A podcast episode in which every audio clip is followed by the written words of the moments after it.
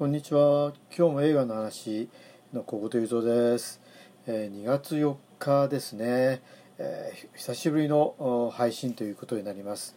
えー、今日はですね、1月18日に復帰されたマスカレードホテルについてお話したいと思います。えー、実を言うとですね、私はあの原作も読んでるんですけれども、まあ、恥ずかしい話なんですが、主人公の名前以外えー、ストーリーをですね全く覚えていませんでした。まあ、東野圭吾さん申し訳ありませんという感じですね。あのまあ、原作を読まれた方、まあ、もうすでに映画を見られた方もおられると思いますが、えー、ネタバレにならない程度でまずはストーリーをお話しさせたいとお話ししたいと思います。えー、3つの殺人事件が起きると、まあ、殺し方は違うけれど、まあ、現場には謎の数字が残されているそれを解読すると4つ目の殺人事件があるホテルで起こるということになるわけですね。まあ、そのホテルが、えー、ホテルコルテシア東京ここが映画の舞台となります。えー、警察は、えー、ホテルに潜入審査をすることに、えー、して、えそこで、まあ、ホテルのデスクスタッフ役になるのが木村拓さん演じる、え新田刑事そしてその指導係のスタッフが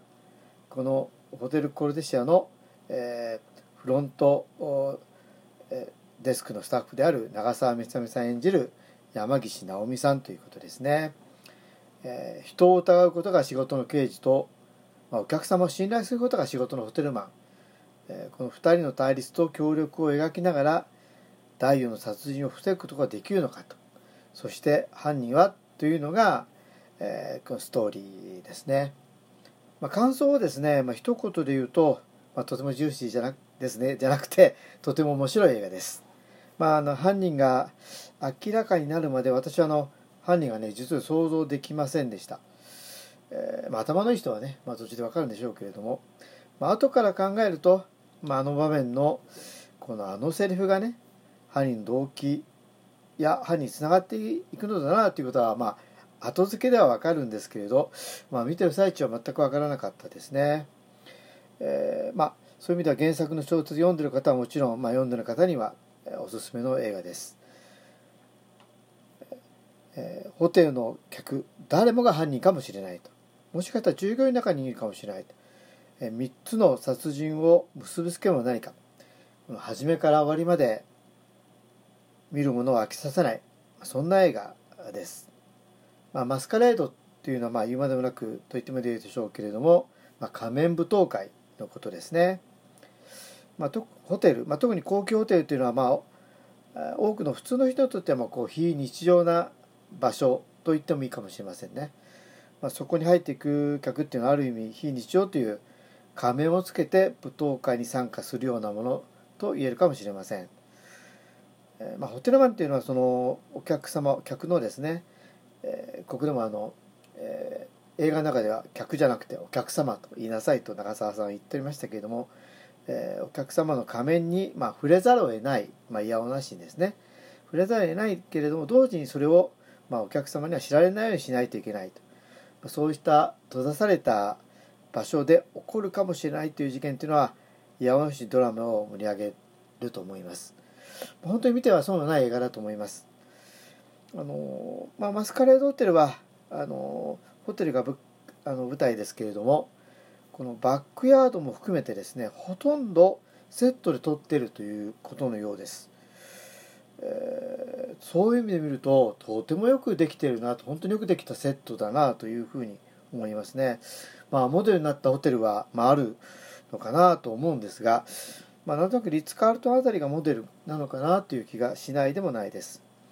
えー、それからですね明石家さんまさんが、まあ、友情出演してるというふうに最後の方にあの出演者での、えー、エンドロールの中で分かるんですけれども、えー、明石家さんまさんがどこで出てるのかっていうのを探すのも、まあ、お楽しみかもしれませんね。えー、まあところでホテルを舞台にした映画は、まあ、たくさんあります。あのちょっと思い出すだけでも、えー、1930年のグランドホテルに始まり1984年ホテルニューハンプシャー1990年、えーえー、プリティウマ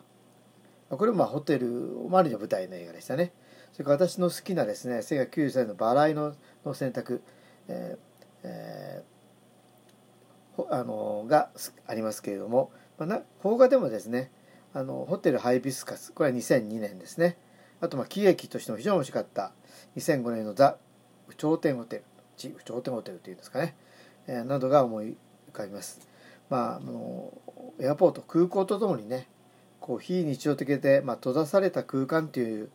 舞台が、まあ、映画のテーマにはとても合ってるんじゃないかなというふうに思います、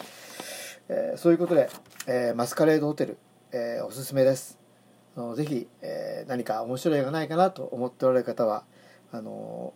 見に行かれて、えー、損はないなと本当に思います。それではお聴きいただきありがとうございました。次回もよろしくお願いします。失礼します。